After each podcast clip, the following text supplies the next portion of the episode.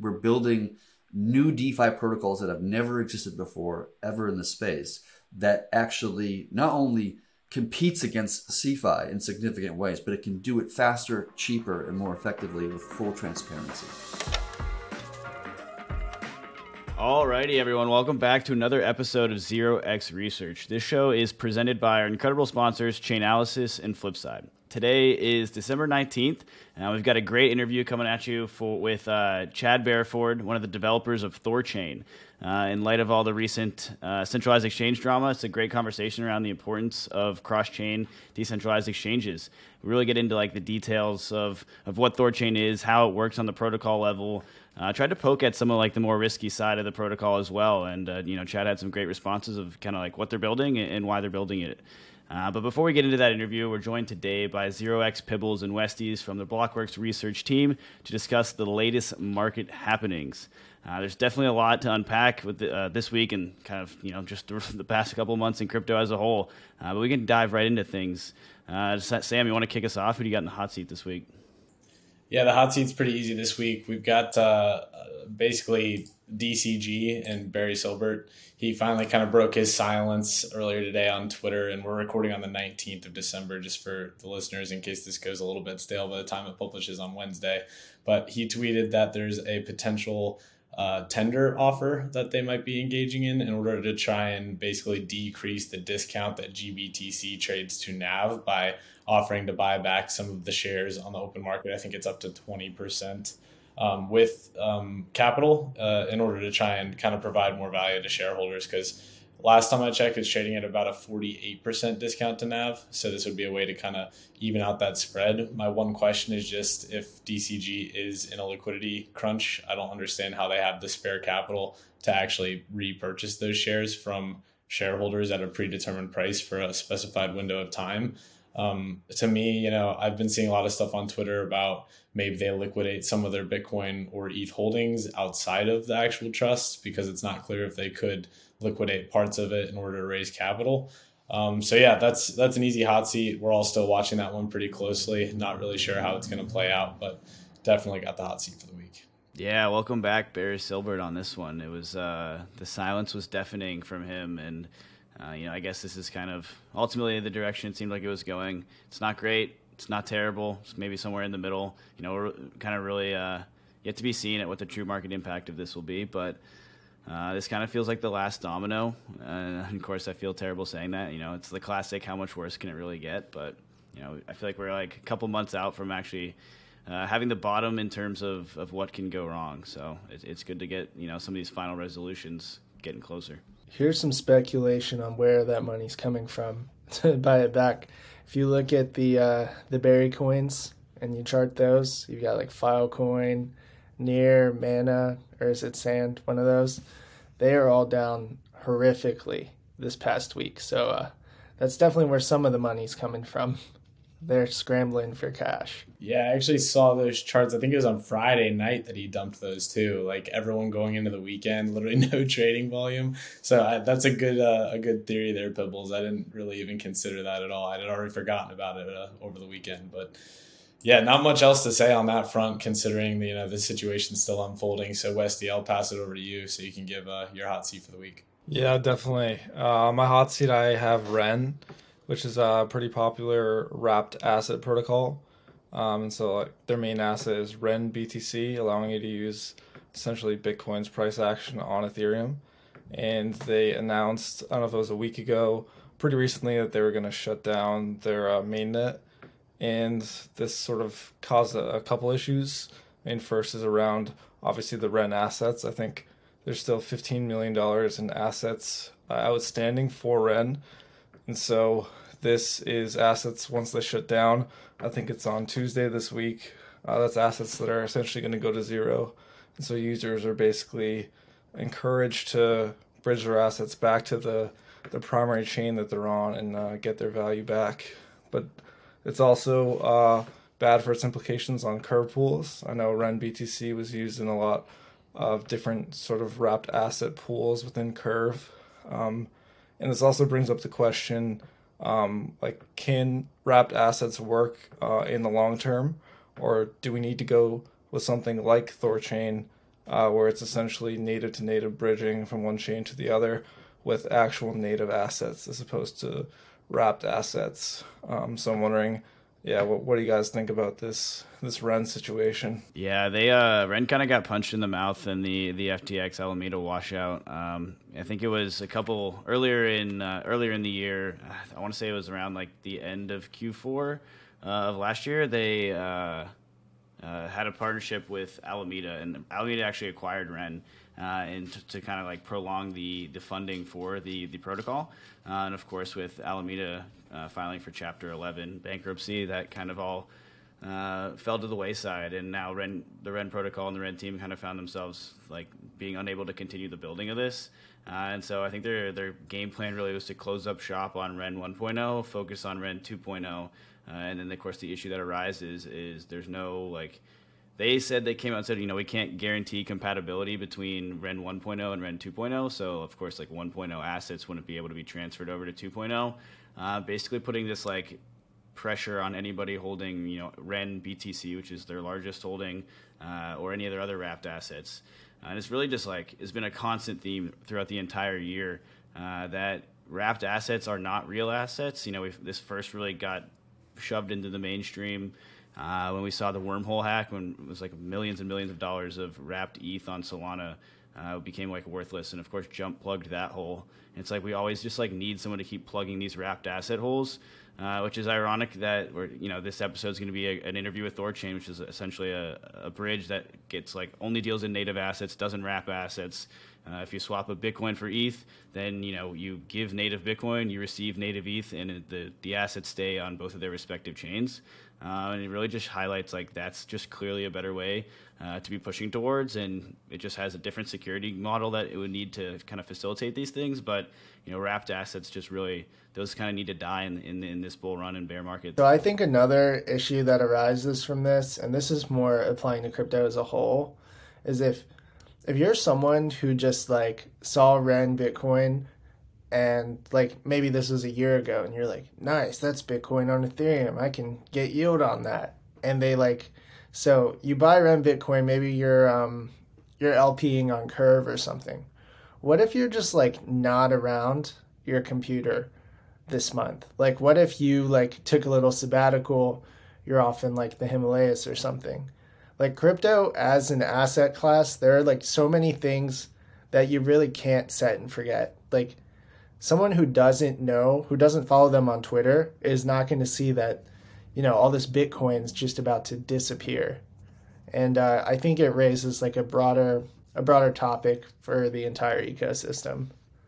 Still needs to be solved. Yeah, strong agree with you there. It's like, you know, uh, like going into this bull run with all the mania around it, all my friends like, what do I buy? What do I buy? And you know, I try to like give my best suggestions at the time, that's never happening again. My answer is officially nothing. Stay away from it. If you don't pay attention to it every day, it's not worth your time. Like to your point, Spencer, you can't set it and forget it. And like that's such a the mentality with like investing in stocks and equities is like you know buy an ETF, worry about it when you're getting ready to retire, and like just for like yeah, essentially forget you own it. Um, and to your point, that just that just can't be done here. Uh, yeah, I, I just really changes my perspective on how I answer that question. Yeah, and with all the bridge hacks we saw over 2022, and then you can 10x that number, which is probably like 2 billion, and you still don't even get to the number of centralized custodians. So you either have this, you know, fluid situation you got to constantly pay attention to, or you have a centralized entity like custodying it for you, which we see also doesn't work. So yeah, stay clear of wrapped assets would be my best advice. But Pibbles, I know you got a cool throne for the week. You wanna you wanna toss it over to you for that? Yeah, so we're looking at BitDAO. They put up a governance proposal yesterday, and they want to start buying two million dollars worth of Bit token for 50 days, starting on January 1st. So this adds up to be like hundred million dollars of a buyback, and I think they have like a 300 mil circulating supply. Um, so I think it's gonna be really interesting to see if this does anything for the price of the bit token. And I also just think it'll be a nice experiment in seeing how buybacks work because they don't always lead to sustainable price action. It is also just an ultimate cool throne because BitDAO's sitting there with 1.7 billion dollars in their treasury, and they're like, "We'll just buy our token back. It's fine." What is uh, that 1.7 billion dollars held in? Is it mostly like other tokens like USDC or ETH? It's a good question. Let's see if I can find it. I actually just wrote a report on this, so I know it off the top of my head. It's like 425 million of stables and 350 million of ETH, and then the rest is Bit. So they diversified really well, but all of that came from Bybit, which is, I believe, a Singaporean based exchange. Um, and they were redirecting two and a half bips of all futures volume over to their treasury paid out in ETH and USDC and USDT. Uh, so yeah, I mean, they are the only DAO who has that big of a revenue stream, but then those were redirected to Bit burns. So it's kind of a fluid situation. And what Pibbles brought up is kind of the next iteration of the buyback program. So I agree. I think it's a, an interesting one to pay attention to, especially with their modular L2 launching on testnet in Q1 of next year. So I could for sure see something, you know, positive going for the bit token price, but at the same time, I'm a little bit wary of centralized exchanges doing weird things with tokens that they're closely affiliated with for pretty obvious reasons. So it's also one I really don't want to touch, but one I'm watching out for. So they're buying bit back, they're burning bit, they're generating income from an exchange. They got 700 million in non native token holdings. I mean, that's kind of juicy. It's pretty funny to see um, sort of opposites within DeFi protocols. You have Bit that's just buying $100 million of the token, and then on the other end, you have Sushi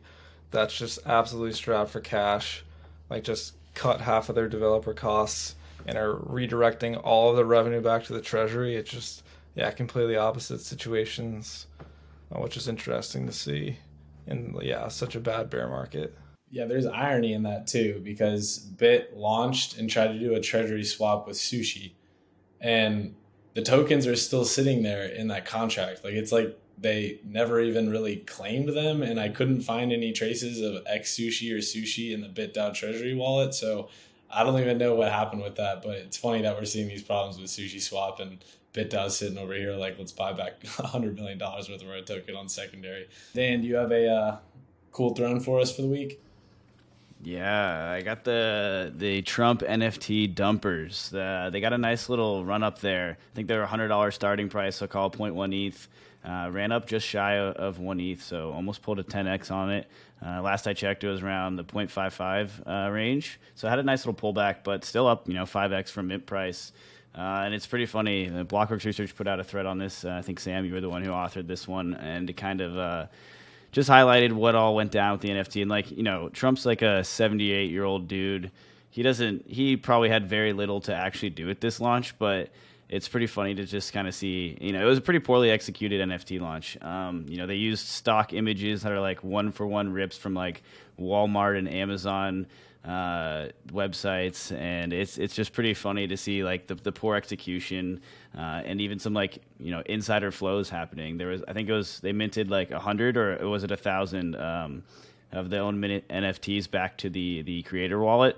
Uh, so you know maybe trying to profit off their own uh, off their own uh, mint. But you know, it is pretty interesting just kind of see how this all plays out. And like when celebrities get NFTs tied to their name, uh, you know, the immediate reaction is like, oh, like this celebrity did this. In this case, Trump did this, and it's like, okay, yes, they you know signed off on it, but you know, Trump is not out here coding smart contracts. So it's just kind of funny to see some negative backlash get directed to the person, which is probably still rightful. Um, you know, like if a high profile celebrity is going to be doing things like this, they, they need to be doing their due diligence just like anybody else.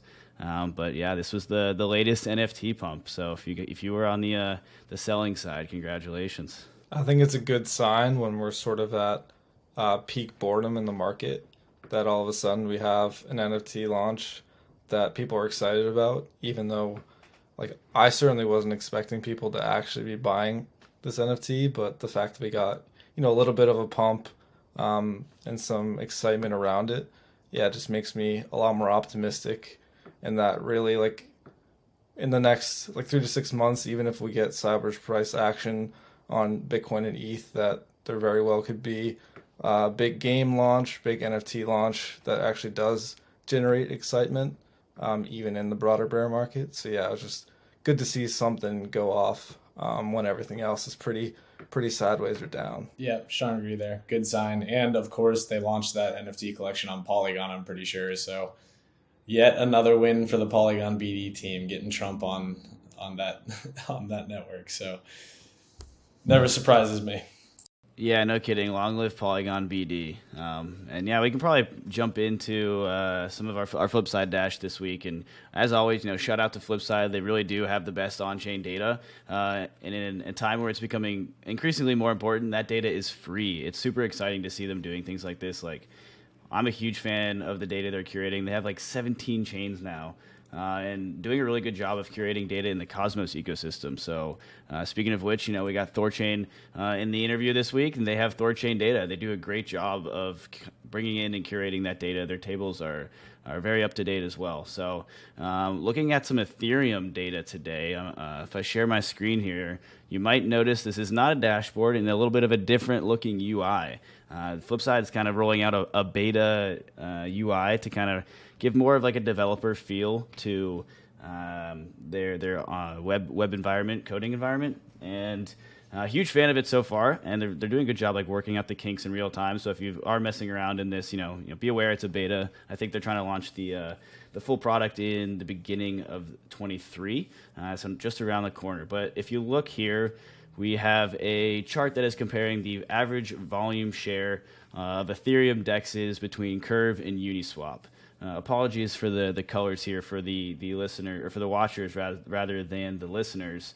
Um, but what we're looking at is just a, an average volume share, and I smoothed it over a 30 day moving average just to kind of uh, re- remove some of that volatility in the data. Curve has a 10 to 25% mark volume share of the combined volume between the two dexes.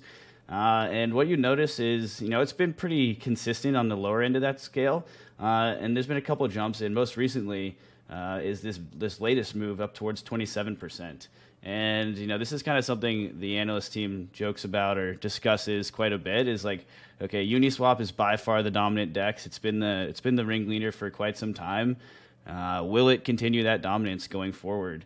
And you know, somebody who's like really interested in Curve and what they're doing and kind of building out the design uh, the design space of a token uh, and using the like they have the best executed vote escrow model uh, without a doubt.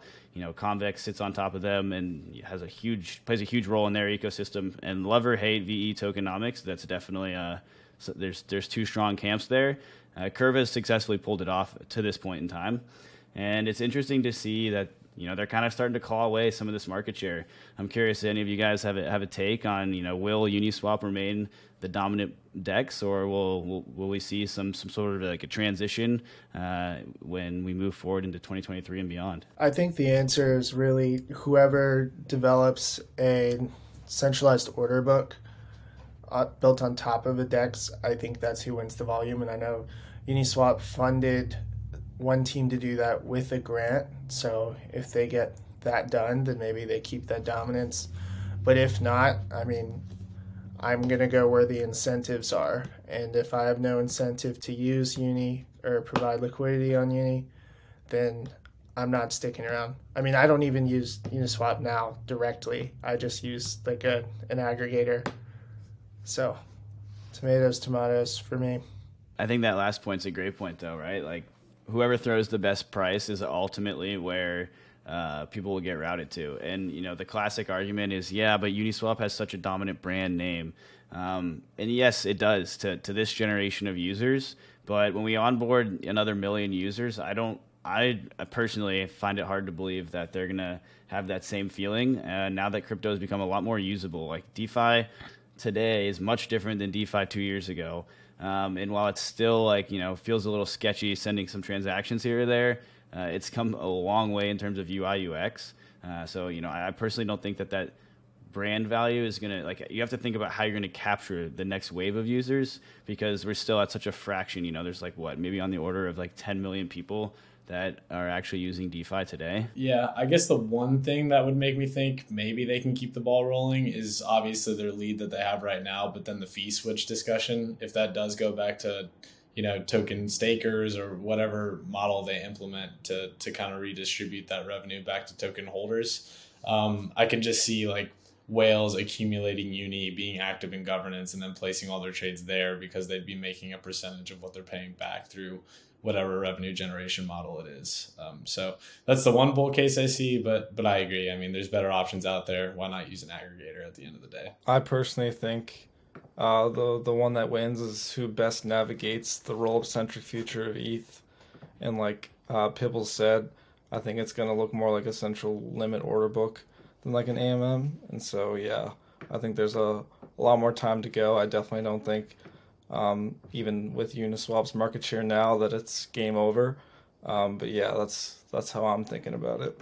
Yeah, I think the one of the bigger turning points could be like Uniswap has really missed the boat on um, the transac- transaction volume for liquid staking derivatives, right? So staked ETH is by far the most dominant liquid staking derivative, and all of it that finds all of its liquidity uh, on Curve instead of Uniswap. And so, you know, I think you know, I think maybe I don't want to speak for anyone, but I think we're all kind of in agreement in agreement that liquid staking protocols are going to be a massive industry going forward, um, and the UI and UX of using LSDs is just such a such an advantage. Um, and relative to having like you know having to run your own validator or anything like that. So I, I will I think that's kind of going to be the the bull case for other other dexes instead of Uniswap is you know that's where a lot of those other dexes are where this transaction volume is occurring for these staking derivatives.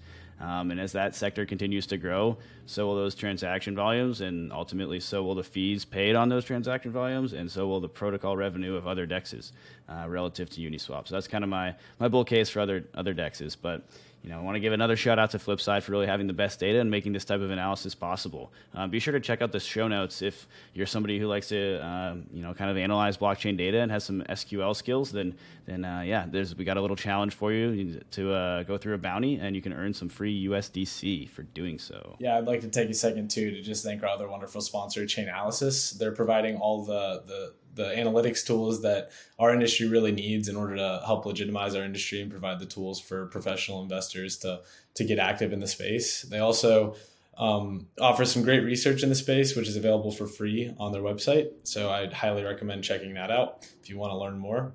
And uh, they also have some great courses on all things crypto, very niche topics. If you want to get really into the weeds, I highly recommend checking out Chainalysis uh, for that um, kind of coursework that can help further your knowledge on the industry. We'll leave all that stuff in the show notes, so be sure to check them out. Sweet. Well, without further ado, uh, let's get straight into the interview with Chad Barraford from Thorchain. All right, everybody. We're here with Chad Barraford, lead developer of the Thorchain community. Thanks for coming on, Chad. Thanks for having me. Yeah, yeah. So I guess we'll just get right into it. Um, I think it'd be really helpful if you could kind of explain to the listener how Thorchain differs from other bridge designs and, and kind of like the differences between the different design trade offs. Yeah, I mean, for one, I don't really consider Thorchain to be a bridge. Uh, I guess some might see it that way, and that's a reasonable position to take, I suppose. But uh, when I think about bridges, I think about um, services that will wrap an asset and then move the asset to another chain, like WBTC would be a wrapped asset. That's a bridge. You're creating taking layer one asset like Bitcoin, and then you're moving it to Ethereum, and then that gets sent around Ethereum's world, doing whatever it does. In Thorchain's case, it doesn't really do wrapped assets or anything like this. It just transfers value rather than assets. And so you're basically selling your Bitcoin and you're buying Ethereum, right? So that, that's why I don't consider it to be like a bridge because like a centralized exchange does this all the time. I don't think anybody would consider Binance to be a bridge although I guess you could make the argument, but nobody thinks of it that way. So, like, really, more so Thorchain is more of a, a, a, centralized exchange that's decentralized rather than being a bridge just trying to uh, gap two chains with creating a wrapped Bitcoin and some other you know chain. Yeah, that makes a lot of sense. So I guess you're um, kind of like the decentralized alternative to a, a, centralized exchange, and that kind of begs the question of you know with all the drama we've seen with FTX, with BlockFi, and different earn products. I know you guys just launched Savers Vaults. Um, yep. Could you kind of shed some light on what you think about the FTX situation and how it's potentially benefited Thorchain and how it will over the long term? Uh, well, it, it, it, saddens me in some sense that it benefits Thorchain. I mean, I don't want to see people lose their money just so it, it makes it more obvious and clear why something like Thorchain is valuable. Like, I prefer, prefer people don't lose $10 billion of their money. Like, that's obviously awful. Um, but yeah, I mean, like the, the problem with with the CeFi or centralized exchanges in general is that you always are exposed to the human risk, right? And humans are, you know, they're irrational, they're corrupt, they're incompetent, they're and you never remove that. Never. It doesn't matter what you do, how many regulations you throw into the mix. There's always the human risk, right? Uh, people just doing terrible shit. Um, and, and FTX is just the latest, like, you know, proof of that in, a very large and large scale way. Like it, it's shown in a way that was just like gargantuanly huge of how awful people can be and just burn other people's money to the ground. It's just terrible. But uh, on the upside, like I think one of the things that Thorchain is doing as a project is that a lot of the services that we would see CeFi own, right? Like interest in, interest on your Bitcoin or Bitcoin loans or cross-chain swaps. A lot of these services were like the only place you could get them was through centralized uh, services. And Thorchain is a very unique uh, protocol. It's the only one trying to trying to actually like compete against uh, centralized exchanges in a, in a, in a meaningful way, and centralized institutions like BlockFi and, and you know and these kind of services as well. And so like we are as a project, as, as a community, we're we're building new DeFi protocols that have never existed before ever in the space that actually not only competes against CeFi in significant ways, but it can do it faster, cheaper, and more effectively with full transparency. L, by the way, and no borders as well. We don't really care to if you're an American citizen or not, right? So like that's structurally what we're doing as, as, a, as a as a community, and uh, and I wish more people were, were kind of fighting this battle with us, but I understand why. It's a very difficult and ambitious goal, so it's not easy. It's not an easy task by any stretch of the imagination, but it is something that needs to be needs to be done. Yeah, absolutely. And you know, you see like centralized exchanges adding support for various assets like relatively quickly. Um, is there any challenges you know that arise trying to do this in a decentralized manner versus trying to do it like as a centralized entity? Uh, I think we're actually um, much more effective in that way than than CeFi ever could be because Thorchain is this concept called what we call DEX aggregation, right? And it's this really fascinating notion that that multiple dexes of multiple ecosystems can use Thorchain as a corridor to connect to each other. And so every DEX has access to the assets and the liquidity of every other DEX in like the in the crypto space itself. And so like the idea that you can go to any DEX and get access to Bitcoin, get access to Ethereum, get access to some long tail assets on AVAX or or Cosmos or whatever, like you know, Cardano theoretically, like anything, right? And that doesn't need to be uh, be adopted by Thorchain directly. It just becomes a corridor to get from point A to point B. And so, like when you get to this place where every DEX has access to all assets across all chains, well, then how does CeFi compete with that? How is CeFi going to like launch all these individual tokens, which is very expensive for them to do, right? That takes a lot of money, takes a lot of time, a lot of vetting. Uh, it's, I mean, it's talking about like hundreds of thousands of dollars of cost per token that, that a CeFi has to spend to do that. And in our case, people can just create the pool on Uniswap, for example, and then all of a sudden you've accessed from that token to every other token in the space. like that's incredible. Like that, that, that that's a game changing concept that like we are actually heading to, and, and Thorchain's literally plowing that way. Yeah, and it, it's pretty pretty impossible not to be excited about you know the the the prospect of having a true centralized exchange like experience but decentralized. Um, yeah. And so that kind of like begs the question of like, all right, well, if you're going to do this, there has to be sound like economic and uh, security guarantees within the protocol. So I want to kind of dive in on that side. Um, and you guys kind of have like a, a, pretty novel proof of bond consensus mechanism. So I'd love to get a little bit on that uh, and kind of touch on, you know, what the nodes are doing securing the vaults, you know, and, and just for the listener, like, uh, you know, the, uh, the way that Thorchain operates is it allows cross-chain swaps where the, the node operators kind of like control these vaults, which are really just wallets on, on the various chains. And so, mm-hmm. um, you know, I'd like to talk a little bit about how that actually uh, gets secured. Yeah. So like, um, so Thorchain has its own token called Rune, and it actually uh, is one of the best cases of why you actually need a, a, a separate token, like a new token, right? So in order to ensure economic security and that all the non-rune or the non-native assets that the Thorchain are secure, people need to put up a bond of this rune token. And that rune token needs the ability to go to zero. Like actually, if the event were to occur where all the assets were stolen, all the Bitcoin, the Ethereum, the Doge, the Litecoin, like all the AVAX, whatever was stolen, then that point the rune token would go to zero, which is actually a really important component to, for economic security because it will always cost a lot more money to buy the rune than to just burn it to zero and then acquire, you know, far less quantity of Bitcoin and Ethereum and Doge and whatever tokens are on the network, right? And so, like, uh, this is the only project that I'm aware of that actually has economic security of, of external assets, right? Uh, every, everybody else in the space just basically like shrugs their shoulders and like, oh yeah, like the value of the pools can be far greater than the value of the bond. In which case, if somebody just bought enough bond and then got a majority of the nodes and then stole all the Bitcoin, all the like whatever the assets were were going to be, that are far more valuable than the, the money they spent to get to that to that have that bond. It's just like, well, you've literally created an economic incentive to attack your network that there's nothing you can do about it.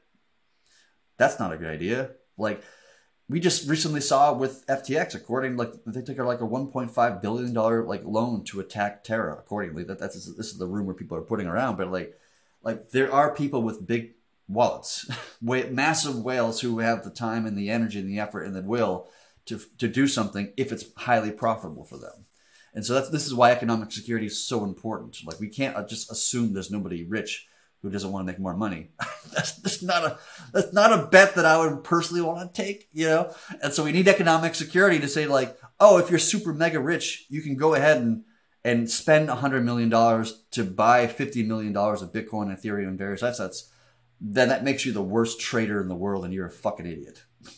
you know what I mean? Like that's how it, like it just just go buy a hundred million dollars worth of Bitcoin and Ethereum. You don't need to spend all the money, time, and effort to like, and the months that it would take to attack Thorchain to walk away with far less money. that would be wildly silly and wildly dumb. so it's really kind of important that Thorchain has its own unique asset to ensure that people always lose the more value than they ever gain. And so I guess the the count the common counter argument there is okay. Well, what if I shorted it on the other side and like tried to make the profit uh, on that point? Fair question. So we actually literally talk about this in the economic white paper, which you can read. We published that two years ago or three years ago, whatever hell it was. So uh, as long as Thorchain is the primary market for the Rune token, this becomes completely impractical, right? If you get to a situation where most of the Rune trading is on, you know, Coinbase or something, or something like this, then you can run into that potential problem, right? Where someone can short the token and then collapse the, the network and then make, make a profit. But if if if the tail is basically wagging the dog, so the dog wagging the tail, like that's when you can get in that problem. But because there's so much incentive for incentive for people to trade on Thorchain to provide Rune into this network as a bond or as an LP or whatever, uh, there's not much drive to put it on other exchanges. You know, it, all the all the incentive, all the, the, the demand centers are right on Thorchain itself. Right, right. And so, talking a little more on the bond side of things, right? So, if I'm a validator, I have to post a bond, uh, and then be have a post a bond to a significant enough size that I'm then churned into the network. And is that mm-hmm. churn process exactly why it would take uh, a longer time to even generate the the attack against the network? Yeah, because so the so the network does what we call a churn every like three or four ish days, right?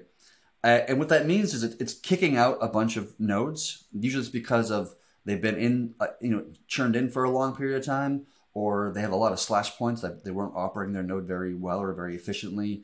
Uh, maybe they didn't upgrade their version to the latest version. And there's a there's a handful of things that could kind of trigger somebody to be kicked out.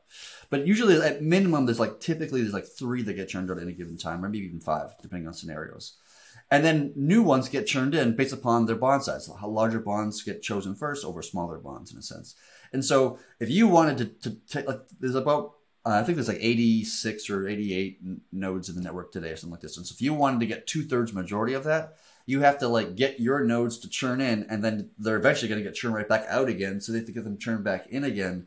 It's it would be a difficult process and a very expensive process because you not only would you have to get so many nodes churned in, but your nodes would have to be far higher bonded than everybody else's nodes in the in the network, which would just create uh, an economic, you know, uh, uh, uh, hurdle that would be, you know, expensive to get past. Right, exactly. And then I guess even, you know, on, on the other side of things, like if you were to try to make the short on the other side, it, it, it wouldn't be necessarily feasible because you'd have to short – you have to borrow a token in order to short, short it, right? And so if the economic incentive is to have all this net, uh, rune in the network, uh, then there isn't even enough rune outside of the network to, to execute that trade. Um, and I'm curious, so like, you know, Th- Thorchain's a Cosmos chain that currently is not IBC enabled. Um, does that play into any of the incentive as like not wanting to bring that rune uh, outside of the network? Yeah, I mean, there's a lot of been a lot of conversations about the value or or or risks that are involved with integrating with IBC. Um, but that that is theoretically one of them. Being able to to, to beam your rune to another uh, chain, which could be shorted there, is a I guess a potential risk. I don't want to consider it to be a huge risk. I still don't think there'd be enough rune on that other Cosmos chain to actually create like a significant problem. To be honest with you, um, but I think IBC is. Um, as a project, we needed to do cross chain bridging, which is basically what IBC does, like in, in, some sense. But we had a very different spec, a requirement list than what IBC was trying to accomplish. We wanted to be chain agnostic. We wanted to operate not just within the Cosmos realm of things. We wanted to be able to, to, to connect with basically any chain in the world, right? With very little requirements to, to be being placed on those chains to be able to interact with them. And so, like, we wanted to support Bitcoin. We wanted to support Ethereum. We want to support you know, you know, uh, I don't know, AVAX and and maybe Solana and like other things because we want something much more powerful and flexible than what IBC is really capable of doing. Right, right, that makes sense. And then you know, recently on Twitter over the past day or two, uh, there's been some Anatoly, uh, the the founder of Solana, has kind of been making this argument against the security of uh, Thorchain, and actually, you know, he is open that it's not against the economic model. It's more on like the technology side of things. And I'd yeah. love for you to kind of like explain that uh, argument a little bit because to be honest, it's like very much in, in developer speak. And, and I, would love you to like distill that down for us a little bit. Yeah, I mean, uh, Anatoly is, is, is, an interesting dude, and I certainly have a lot of respect for what he's trying to do. So I, am not trying to throw any shade at Anatoly or, or, at Solana or any of these things. Uh, but what he's really talking about is, is, is, something called RCE, which is like remote code execution. So that's just like the, a, a, fancy way of saying uh, some malicious hacker, you know, breaks into you know a validator's node and has then gains root access to it, like owns that that server or whatever. That that's like hypothetically what he's talking about. And to be fair, he's absolutely right. Like if a, va- a vast majority, of two thirds majority of the validators of Thorchain's validator set were broken into, right? Some hacker got in through some you know exploit or some zero day thing, blah, blah, blah, whatever it might be, and then own that node, then that person would have the ability to just to steal the Bitcoin and steal the Ethereum and steal those assets. But that's true with like every computer system on the fucking planet as well. like every single one of them. It's like, hey, if I break into all the computers and, and then I own it, and I'm like, well, yeah. if I break into somebody's house, then I own it too. Like in a, sense you know what I mean? It's like, it's like, I, I get what you're saying, and you're right, but like I can break into two thirds majority. Not that I actually could or would, but like I can break into two thirds majority of Solana's nodes and then own it, or Osmosis, or Bitcoin, or like enter any like FBI's databases. Like literally, like everything in the world works this way. Of like, hey, if you break into it, then you own it. It's like, well, yeah, that's literally how everything works. So it's not really like to me, it's not anything specific about Thorchain's design or implementation it's just like a, a general thing about computers are not secure if you break into them. And I'm just like, I, I yeah, like, that's true. I don't, I, I don't have anything to say. I don't have anything to say about that. It's just the reality of how computers work. Okay, thumbs up. Yeah, yeah. No, that makes sense. I guess like the the the one thing to me is like, okay, so let's say I took all two thirds of Solana nodes, controlled the network. Uh, you know, you still can't sign transactions that move funds out of users' wallets. And like the one caveat with uh, Thorchain is they are securing these vaults that sit on the other networks uh, that I guess theoretically could be drained if you did control the validators. But at that point, in my mind, it's like, okay, well, well, broken is broken. Well, you don't. If you own two thirds majority of the validator set, you don't need signatures to move funds because you own the network. You can just literally just push an update that drain that moves funds from your wallet to my wallet. I don't, you know, I don't require a signature from you to, to be able to move those funds. I can still move those funds, right? And then on the Bitcoin case, where we're, because we have external assets that are not controlled by Thor, not like signed by Thorchain itself, like it's signed by on the Bitcoin blockchain. You need to develop an actual signature to move those things. And if you have two thirds majority of the network, you can ge- generate that signature and move those funds. There really isn't much of a difference uh, between Thorchain and Solana in the sense like if you get two thirds majority of the nodes on either case, you can move any funds you want to any location without without any problems. The difference is, though, to be fair, to be objective and to be fair, is that because Thorchain has uh, like f- I think four or five uh, Asgard vaults, at like diff- four or five different special signature vaults, you'd only actually require to, to break into I think 14 nodes that run the same uh, Asgard vault to steal those particular funds. So you wouldn't necessarily need a two thirds majority to, to be able to steal funds. You would need to get through 14 nodes, which is different than Solana's case. But again, Solana doesn't do what we do. They don't have the same like requirements. They don't have the same challenges that we have, and so we have a different set of things that we have to worry about. So you can still move funds around even if you get two thirds majority. You don't require signatures. His argument that like, oh, full nodes won't believe it. I'm like, well, f- full nodes don't matter. They're just like read replicas of all the data. Like they don't really matter. The state is made made by the validator set. Like that's the only thing that really actually matters. If I want to move like SOL tokens from one wallet to another and I have two thirds majority, I can just I can just do that without really needing a signature. Right. This is probably a, a good segue actually into one of my next questions, which is okay. So Thorchain supports a wide variety of assets today. You know, we have Bitcoin, Ethereum, uh, and down the chain recently adding uh, the Atom token to kind of like really break into that Cosmos side of things.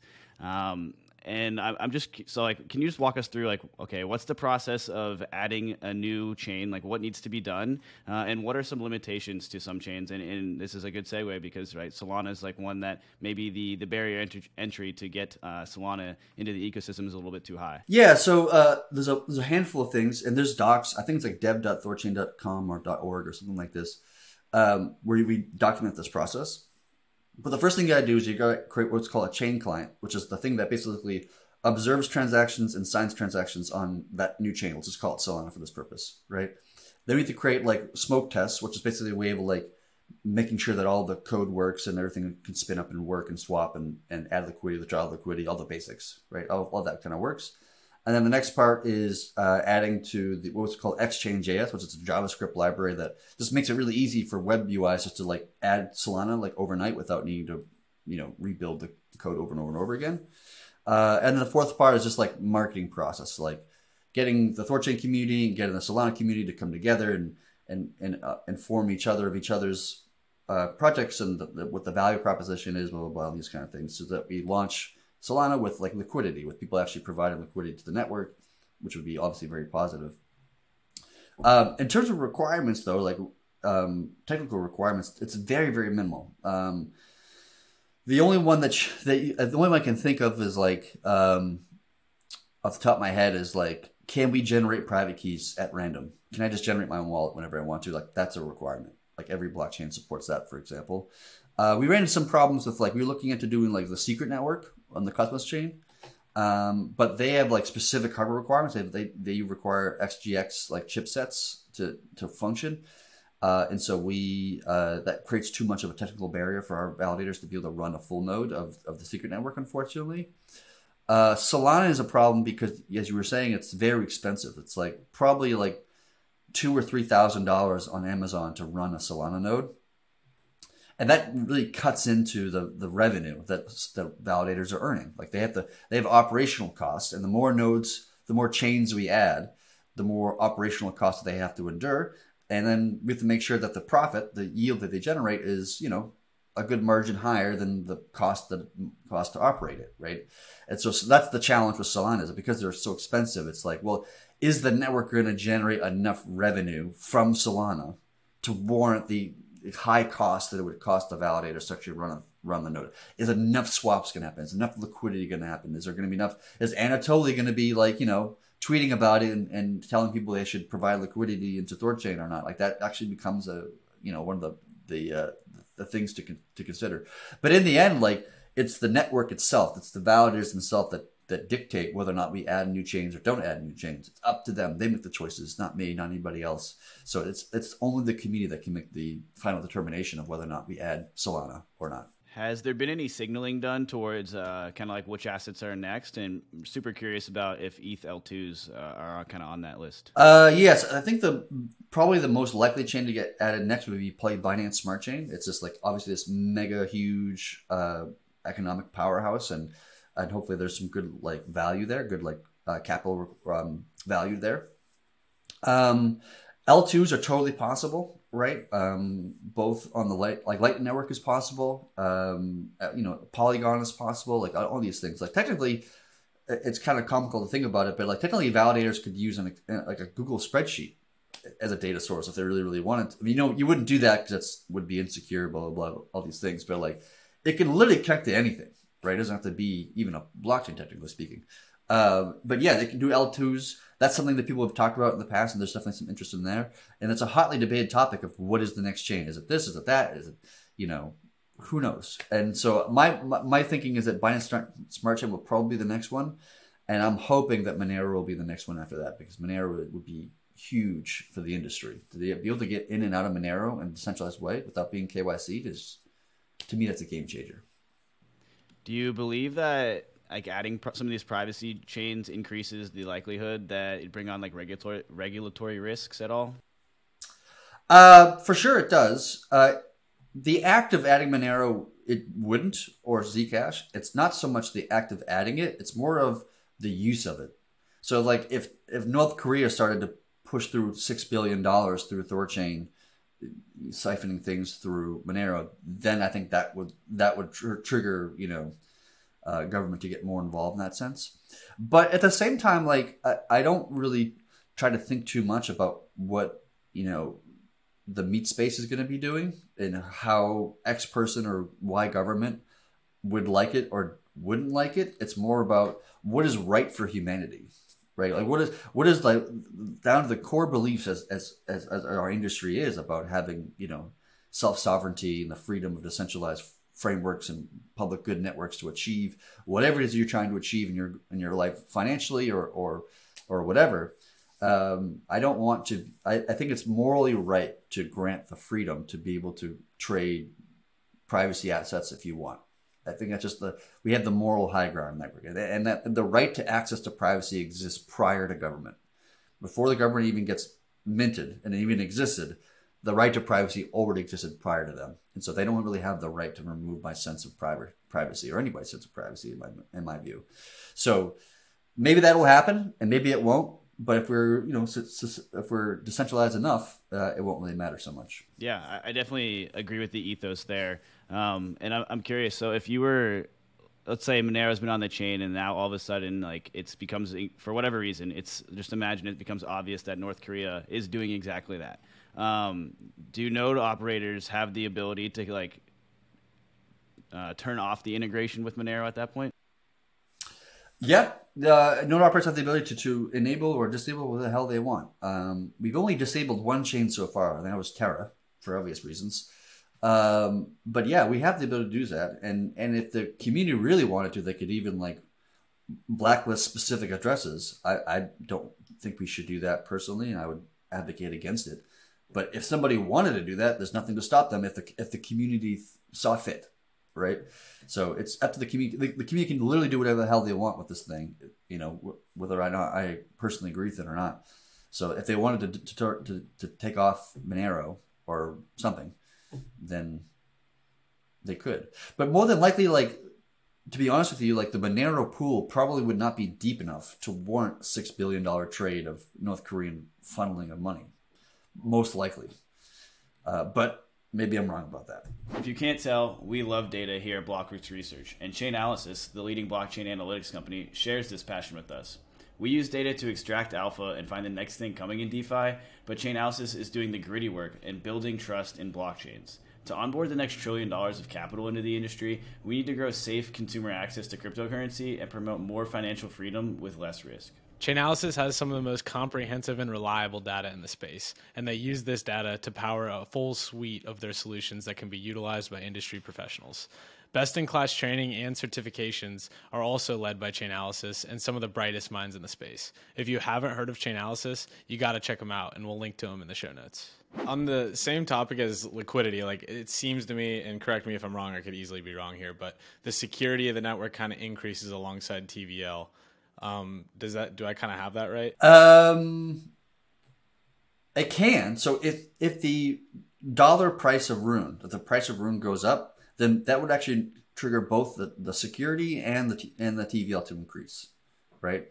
Uh, if the TVL is just increasing on its own, it probably would not cause. Well, it, it wouldn't. It wouldn't. So there's no direct cause of security to increase, but there's an indirect cause of hey, people are LPing more, creating more buy pressure in the rune asset, which causes the rune value to go up, which causes security to go up. And the same time, as more TVL is added, uh, and and you know a greater percentage of the value is being added to the TVL side, the incentive pendulum kicks in, which kind of swings some of the yield away from the LPs and towards the nodes. And as the the security increases, the pendulum swings towards the you know the the the, uh, the TVL, the pools, right? And so there's a natural incentive that kind of that pushes the yield towards the, the player that we want to become more active and away from the person we want to become less active, depending upon just the free market of that moment. Okay, I see. So that was going to be my question. I was going to ask, how do you exactly incentivize liquidity? But it sounds like that's kind of exactly how you do it. So perfect. Yeah, the, the pendulum does it. So if the pools were like hundred percent full, like they were equal size to the to the um, to the security, then the pools would earn zero percent APY, and, the nodes would earn hundred percent of of whatever the income was that the network is then generating. So that incentivizes node operators to like, oh hey, I'm making massive in, like yield here, like I'm getting all of the yield of the entire system to my wallet, whatever let's buy some more rune and, and add more rune into the, the bond side and get make make more money. And meanwhile, the, the pool guys, the, the LPs are basically like, I'm earning zero percent yield in this thing. I'm you know what am I doing here?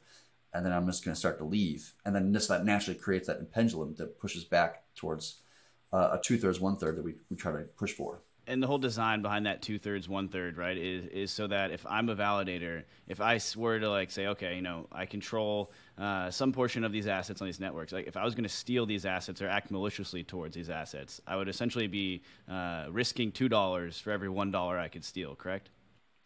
Uh, yes, basically, yeah yeah, so that kind of ties back to just to how uh, you know the whole network really is like this um, economic incentives based system uh, with the goal of creating like a trustless model, right? To, to be able to just swap asset A into asset B uh, through the Thorchain network. Um, right. And that kind of like you know that gets me into like the, some of the more exciting recent developments, right? Like, so we just launched the uh, Thorchain Savers vaults. Um, you know, I've been watching the uh, synth utilization there like a hawk, and it looks like uh, the Bitcoin one maxed out, you know, in like less than a month. Uh, was yep. maybe even like two weeks. Uh, so I'd love to get a little weeks, background yeah. on, on what exactly the Savers vaults are and kind of how they work. Yeah. So when we launched the network, um, we launched with like just as a regular AMM, and, and, and, we made some significant advancements. Like we don't have MEV attacks, for example. We use slip-based fee model, which is much more efficient and effective way to charge fees, for example. We made a lot of significant advancements in AMMs when we launched this thing. But the the problem we ran into, I think, as a, as a community is that if you think about like a Venn diagram, right, and there's like two circles and then like a little sliver between the two of them. One of those circles is like people who want to earn rune on their rune, and another circle is people who want to earn Bitcoin on their Bitcoin. And there's some people, that little sliver in the middle, that want to earn both, right? And that's basically what a dual LP is, that little sliver in the middle, right, in a matter of speaking. And so we were talking to a bunch of like, you know, we were offering like Bitcoin yield, for example, and we were talking to a bunch of these Bitcoin whales who were like, "Hey, come, you know, provide your Bitcoin into, into the Bitcoin pool and earn yield." But then they, they'd say to us like, "Well, I don't want to sell half my Bitcoin into Rune and then take on that price exposure the Rune asset. Like, I don't want to do that. I'm a Bitcoin person. I'm a Bitcoin, you know, maybe I'm a maxi or whatever it might be, right?" And so we had a hard time like convincing those types of people to like provide liquidity to, to get our pools super deep. And so then we came up with this idea of like how to do single sided um, yield, like so that you provide Bitcoin, you get Bitcoin as your yield, and you're not price exposed to the Rune asset at all. You're just price exposed to just Bitcoin. And we came up with this this design, the Savers design that we now you know launched a, f- a few weeks ago. Uh, and so it's going to be our solution to this problem. Like, how do we scale the liquidity in the network by offering something that nobody else in DeFi land can offer, and only centralized services offer like BlockFi, for example, but then again, they don't offer it anymore either because they don't exist anymore. they're now they're now six feet under in a matter of speaking. So now, like in a sense, like the only place you can actually get Bitcoin yield in your Bitcoin is basically two places. One is mining Bitcoin in a sense, and and the other one is uh, uh, here on Thorchain, right, where we offer like I think a five percent APY. And so, if we talk about where that revenue comes from, right? So you're essentially just a single-sided LP in this scenario, right? Like you only have price exposure to one asset in the pool. Uh, where does the revenue come from? Well, it comes from the pool itself, right? So like the pool is generating yield from swaps and trades. It's also generating yield from uh, just from block rewards, just like Bitcoin does. Uh, and so all that's being put into the pools, and that generates some amount of yield, and then you get some percentage of that yield depending upon how many savers you have in the network the Savers vaults are essentially built on top of a previous Thorchain uh, primitive called synthetic assets. Can you kind of dive into what a synth is and how it's always uh, secured to be, or how it's always redeemable for one to one for the underlying asset, and kind of like what that backing is? Yeah. So what backs the the collateral of the synthetic of a synthetic asset is uh, the pool itself. The Bitcoin pool backs the synthetic Bitcoin uh, assets, and so it's backed half by Bitcoin and half by Rune. So it's linked by the pool itself. And so whenever you're um, trading from synthetic Bitcoin to like layer one Bitcoin, you're basically uh, making a swap or a trade uh, to the layer one asset, and then you you know you leave with your layer one uh, Bitcoin, right? So um, the more synths that we have in the network, the the more of a percentage the synths own of that pool in a sense, and as the synths grow in value because Bitcoin's price goes up by you know relative to the Rune, it just kind of siphons some value from the LPs to to make to make sure we we've got this like this value, this purchasing power required for all the synths is like put aside and locked away for them to, to prove that they're that they have the the value they needed to support their synthetic assets. Right, and so essentially, then like if I am uh, a vault saver and I let's say let's say let's keep using Bitcoin for example. Like I'd say I have you know one native Bitcoin and I want to earn yield on this. Can you just walk me through the process of uh, both what I experience as a vault saver, so like the actual process of me uh, joining the vault, and then what that looks like to me versus what that looks like to the protocol? Yeah. So to you, it's like super clean, super simple. You you you can't get anything dumber than this. Um, you literally just send some Bitcoin to an address. That's like that's you just transfer Bitcoin. That's all you do. That's it. That you're done nothing more. and then when you want to take your Bitcoin out later, you just send some dust at the at the, at the network saying, which basically the, the dust communicates like I want to withdraw my Bitcoin, and the network just sends you your Bitcoin. So for you, it's just like super clean, super simple. You can literally do this from any Bitcoin wallet in the world. Doesn't matter. They all support it, right? From the network's perspective, it's doing something much more complicated. It's abstracting all that complex, complexity away for you. So it's receiving your Bitcoin, right?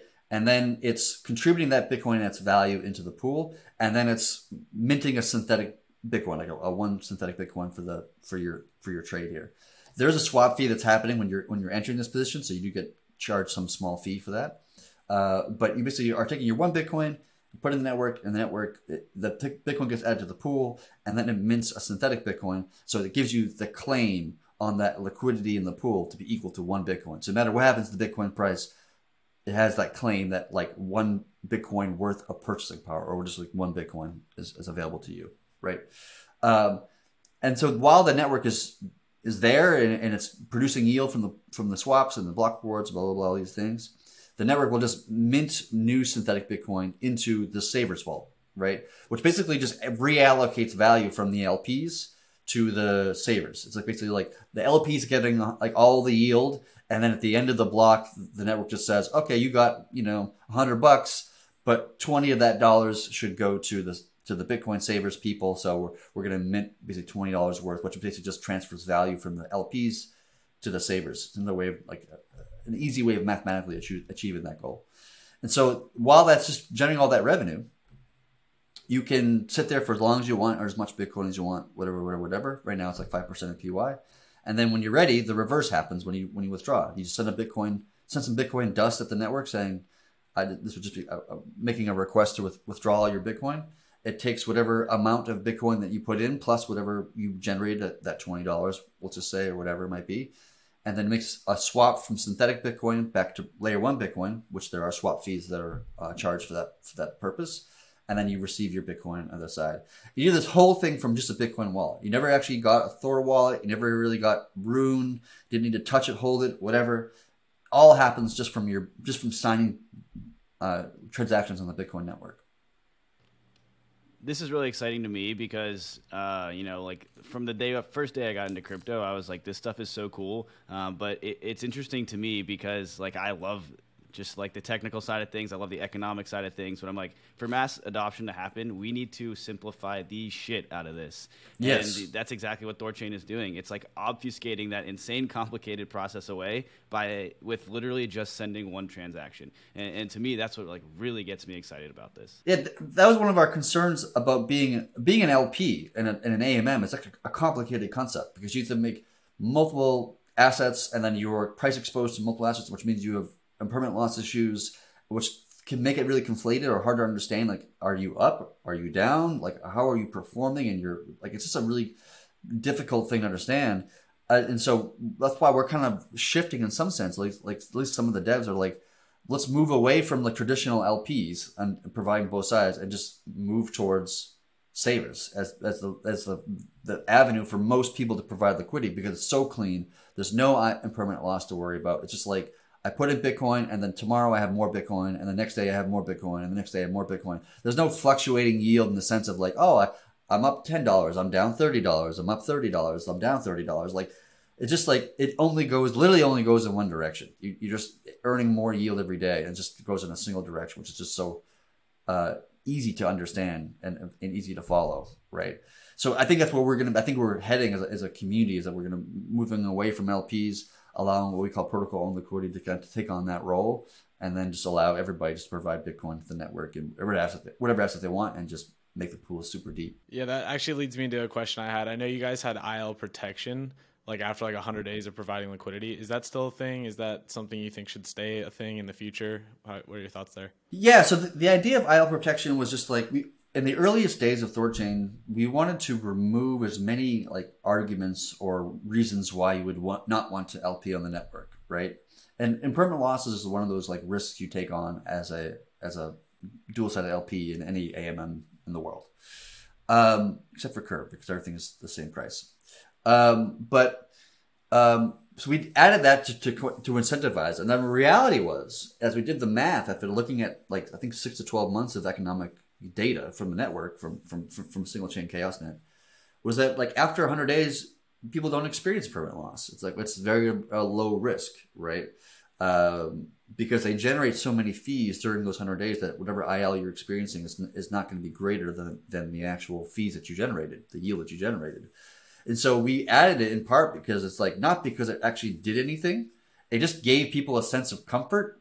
But in reality, it really doesn't actually really do all that much. It doesn't actually the network doesn't really require that much that much IL protection to be honest with you, right?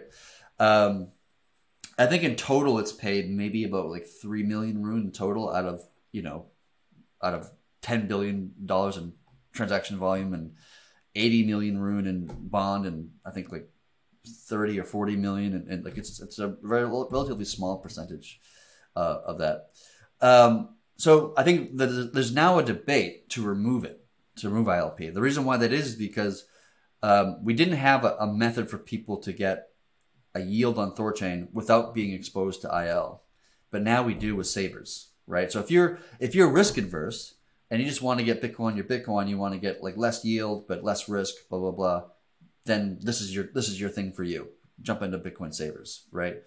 But if you're if you are risk on and you want a higher risk but higher reward system, then being a dual sided LP is probably right for you, right? And so we don't need to to you know um, to come up with this crux to, to convince people to be an ILP to be a LP anymore because we have another option for them that is that works effectively pretty well, right? Uh, so I think the, I think my intention or my my interest or my my I, I advocate for is just to remove ILP with grandfathering in people who are already LPs before. Like they they've already got the LP ILP. Like we've already guaranteed their ILP. We don't want to strip something away from somebody who has already given it. So grandfather in everybody who's like already an LP, and then new LPs into the future would would not have access to that ILP. Right, and and that kind of is a good segue into, into the next point here. So you know, you talk about how there's essentially now two LPs within the pool, right? The the traditional two sided, double sided LPs, as well as the savers who just have that single sided exposure, um, and that kind of changes the risk profile of the, the, the, presence of synths or the presence of uh, savers as well, right? Changes mm-hmm. the risk profile uh, of those double sided LPs. Can you talk mm-hmm. a little bit about how exactly that changes uh, and sort of how synth caps play into this? Yeah. So think about this way, like. Um, the network has um, let's see how to put this um, in a simple way. As an LP, you are based in some sense backing the value of the synths, right? Like the, as a synth for, as a synth receiver, as somebody who has a synth, you provided one Bitcoin, and the network gave you one synthetic Bitcoin minus swap fees, right? And if the Bitcoin price moves relative to in one direction or the other, that is either giving value to LPs or taking away value from LPs. So if Bitcoin is outperforming Rune, then we need to take value from LPs to, to ensure that the synth holders are, are whole and, and that we maintain the value of their synthetic va- asset. If Rune outperforms Bitcoin, then we t- basically take value from the synth people and we give it to the LPs, right? And so, in a sense, like you can look at it as a dual L- dual sided LP is like again a slightly leveraged Rune position, right? In some sense, like you're getting you're getting either more yield or less yield depending upon Rune's performance, right? And how much how much leverage there is is relative to the synth utilization of that pool. So if synths are like one percent, there's like basically almost no leverage. It's basically the same thing as if there was zero, right? It's because it's so close to each other. If there was 90% synths and 10% LPs, well, then it's like highly leveraged, right? I don't know the exact what X leverage it would be, but like you'd be, if, if, if Rune's price performs well relative asset, you would gain a lot of money really fast. And of course, in the reverse direction, you would lose a lot of money really, really fast. And so if you're taking on like a leverage position with the Rune asset versus the, the, the other asset, and the more synth there are, the more risk there is for LPs in a sense. The more leverage there is for the LPs, I should say. So taking on the skeptic's view here, Rune itself is an is an uh, you know it's an it's an altcoin that uh, tends to move about two x the the uh, change in Bitcoin in a given day, right? So if Bitcoin moves five percent, you know, Rune's probably seven to ten percent up, and the vice versa is true as well, right? If, if Bitcoin's yep. down, Rune's down more. Um, so taking on a leverage bet in in on an altcoin such as Rune, right? Like that would make some people nervous, and mm-hmm. um, like because the immediate thought is, okay, what's worst case scenario? Is like let's say you know whatever for whatever reason Rune crashes seventy five percent over the course of a week. Uh, how would that affect the the pools and, and the LPs within that pool? Yeah, if that were to happen, hypothetically, the LPs would be would have more loss in, in their position, right? Some of their some of their principal might have been eaten up in some sense uh, but not realized. It's not realized until people actually leave, right? Since either leave or you leave yourself. So it's like it's an unrealized loss or unrealized income, depending on which direction we're going. I think like one of the things that I'm kind of fascinated by is um, is that we just kind of like allow dual sided LPs to become as risky as they want, right? To to like some high synth utilization, and then allow the POL to be to be the the LP of last resort and so like maybe in the into the future, it's like it's not even there's not there's not even really any dual side LPs anymore, except for people who are like really bullish Rune and they want to this huge like leverage position or whatever. And it's just like the POL and savers, and that's that, that's all there is. And if that if that's what it is, then it's like a super clean, simple thing. Like it's there's not a bunch of different products that people have to worry about. It's just like you just get in with savers and you get your income and then you walk away and then everything else is just like abstracted away by the, the protocol itself because the protocol can be bullish Rune. Like it, that, obviously the network itself is very bullish its own asset for obvious reasons, and it has a very long t- time view to look at it. Like it doesn't really care about you know bull markets and bear markets. It's looking on like multi-year, multi-decade perspective. Right? It's, a much longer range viewpoint than your average retail investor. So it has no problem taking on you know bull markets and bear markets because it because the network feels over the long term, Rune will you know outperform you know Bitcoin just over the like at any given time over the long term of the network of the of a decade, for example. So the synth caps today are 30% of the asset depth in the pool, right? So if there's 100 Bitcoin, there can be 30 synths minted, uh, big synth, synthetic Bitcoin minted. Um, does how do you feel about like how pushing that number higher? Is there a number that makes sense, and does that change when protocol owned liquidity becomes active? Uh, yes. So um, like I mentioned before, the higher that synth utilization is, the the more leveraged position the LPs would be taking, right? Um, and you really can't. I mean, you could, but you don't really want to to enable the POL to start providing liquidity uh, to these pools below fifty percent utilization. The reason why that is because if somebody jumps in with a dollar of savings, then the POL has to dump in two dollars of Rune to, to counteract that which means there's a dollar of buy pressure and two dollars of sell pressure on the Rune asset, which obviously we don't like that, right? At 50%, it's a one to one. It's like a $1 buy pressure, $1 sell pressure. And it's just like they just cancel each other out. If you go further beyond that, you go to like 70% synthesization or 80% or higher. Now it's like, like a two to one or a three to one and, and, and buy pressure, the rune asset versus the sell pressure, right?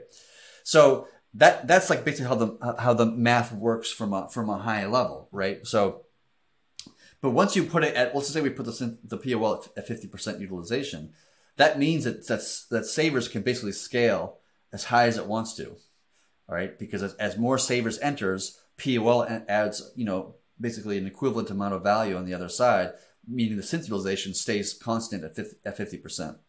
Even if you keep on adding more synths, the synth utilization will still stay constant at 50% because the POL is kind of adding the other side of it, right? In a matter of speaking. You can do this forever until you get to the point where you hit the hard caps of the, of the network, the security of the network, right? Which is some number. But like the POL will allow the, net, the, the, the synths to scale as far high as they would like to up until that hard cap. Right. And so if synths are 50% of the pool, uh, you know, and since our effectively liability is underwritten by the pool or the LPs in the pool, was there a price change where um, there becomes a point where like the pool is effectively like insolvent, if you will? That might not be the right word, but where the the value of the synths outweighs the value that they should be redeemable for? Yeah, so hypothetically, if you were to see a 4x, if, if that's 50% synth utilization, and you were to see a 4x price change in, in Rune's value down or assets value up, doesn't matter which direction, or 2x down and 2x up, depending on whatever, uh, at that point you would see that, the that the, the synth value and the pool value would be the same, right? Which basically means all the LPs have zero value and the synths have all of the value, and so they're, they're well, the synths are happy, they're still happy, they have still their value but the LPs are basically have been more or less an unrealized wiped out in some sense, right? That's that's the theoretical uh, thing. Now, what would actually happen in that scenario is that the POL would just start pumping more value into the pools, and, and by doing so, LPs start regaining their value back, right? So the POL is, in some sense, a bodyguard to the LPs. That like as they experience losses, the POL jumps in front of them in a sense and says, "I'll take some of that that that losses myself." And to, to support the LPs. But even after, even if they left at that point where they were zero, impermanent loss protection still is still there unless it's been turned off on them. But like that would uh, would be the backstop. So in the end, it is it's not even really the LPs who are backstopping the value of the LP, of these savers. It's really in the end, it's going to be the reserve, which is like 170 million, which is I think like 40 something percent of the circulating of the supply of, of Rune itself right? But like even if it goes, this is kind of a fascinating thing. Like even if it goes beyond that, say instead of a four x price change, we saw a six x price change, right? Where now we're like really bad, right? Now the value of the synths is greater than the value of the pool, right? And you might say to yourself, "Holy shit, we're insolvent. We have all these problems. The world's going to end." Blah blah blah.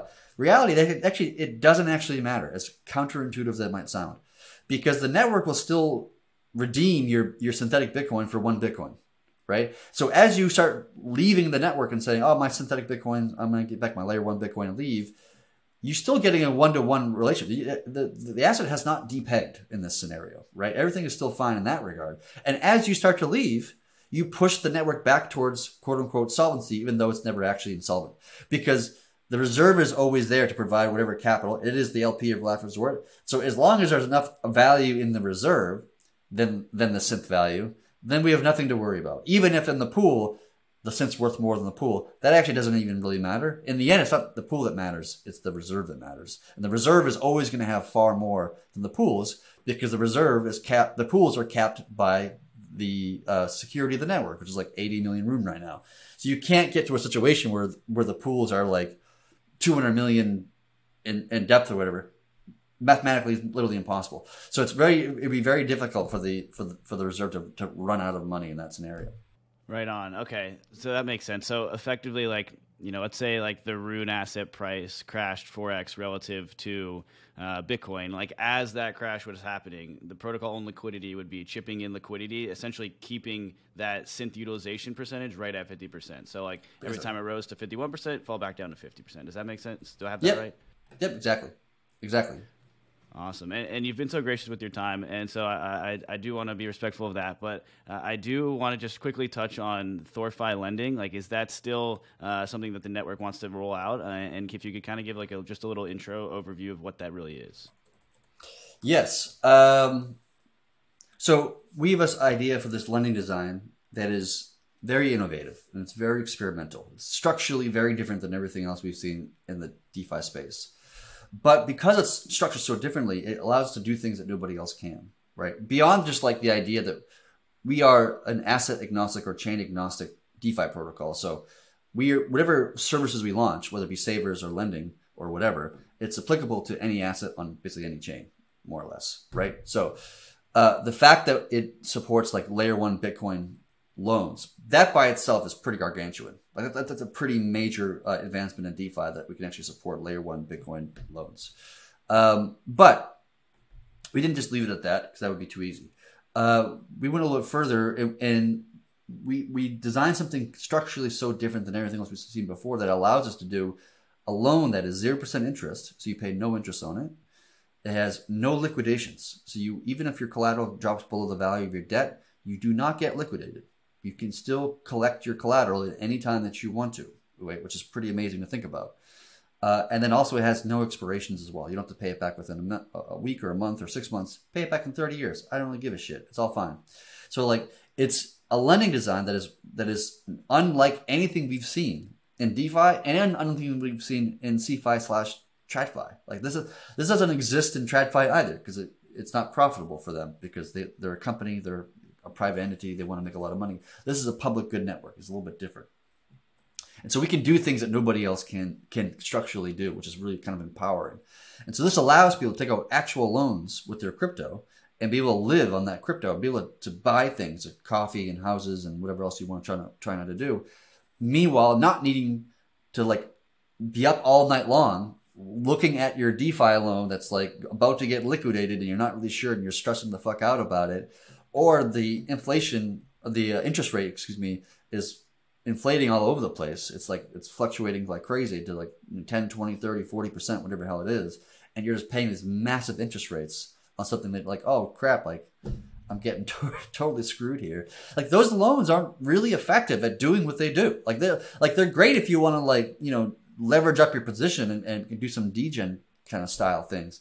But if you actually wanted a loan to like buy a house, like DeFi loans are terrible for that because they're so stressful to to, to to, to have. And like, what if you don't have more Ethereum to pump into your collateral? Then you lose all your collateral, then you get completely zeroed, and then you're just like, fuck me, this this sucks, right? And that happens to people all the time. Like it happened to people with Terra, it happened with people with like every lending platform that you can think of.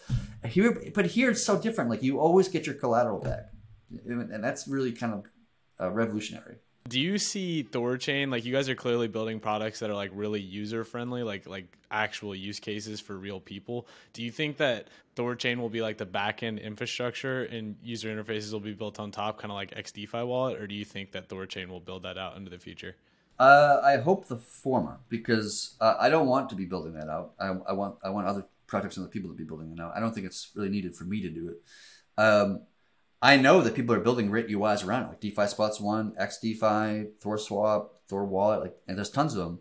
And even like the the the lend, the Savers product, excuse me, like there, I know somebody who's building a, a UI just just to allow any Bitcoin wallet to deploy. Like, like it's gonna be BitcoinSavers.com or some website. I don't even know what the domain's gonna be, but like they just basically have a QR code that you generates on the site, and you just like, oh, that's, that's you know, you take your phone or whatever, or your ledger or whatever, and you just like input your transaction information and Bob's your uncle, right? Like it's going to be so clean and so simple that like hopefully Thorchain just kind of fades away into the background, and, and, and most people using it have no idea it even exists, right? That's part of the goal. Like with DEX aggregation I was talking about earlier, uh, but people are just swapping between you know different chains, different assets. They don't know they're touching Thorchain. All they know they're they're using Uniswap's UI to get some Bitcoin, but they don't know that, that Thorchain is is powering that entire system, right? And Trust Wallet just launched their integration the other day. People are going to Trust Wallet and they're swapping Bitcoin for Ethereum, for example. They have no idea that Thorchain is powering that entire thing, but it is, right? And so like Thorchain just become this like critical uh, pillar of infrastructure that exists for the entire cryptocurrency space that nobody even knows exists. gonna be insane. Yeah, that's that's super exciting. I can't wait to watch how it all plays out. But thank you so much for coming on, Chad. We'll let you get to it. Um, do you want to like tell people where they can find you real quick? I mean, you can find me on Twitter if you want to. I'm pretty boring though. The, there's the Thorchain Twitter account, which you can follow that, and there's a group of people in the community. But like, um, yeah, just learn more, read more, ask questions, jump in our Discord. Right, um, the more you learn about this product and, and this protocol and what we're doing and how we're accomplishing these things, I think more people are gonna love it. Awesome, great. Well, we'll have you on again in the future, and thanks for coming on. Thanks, Sam.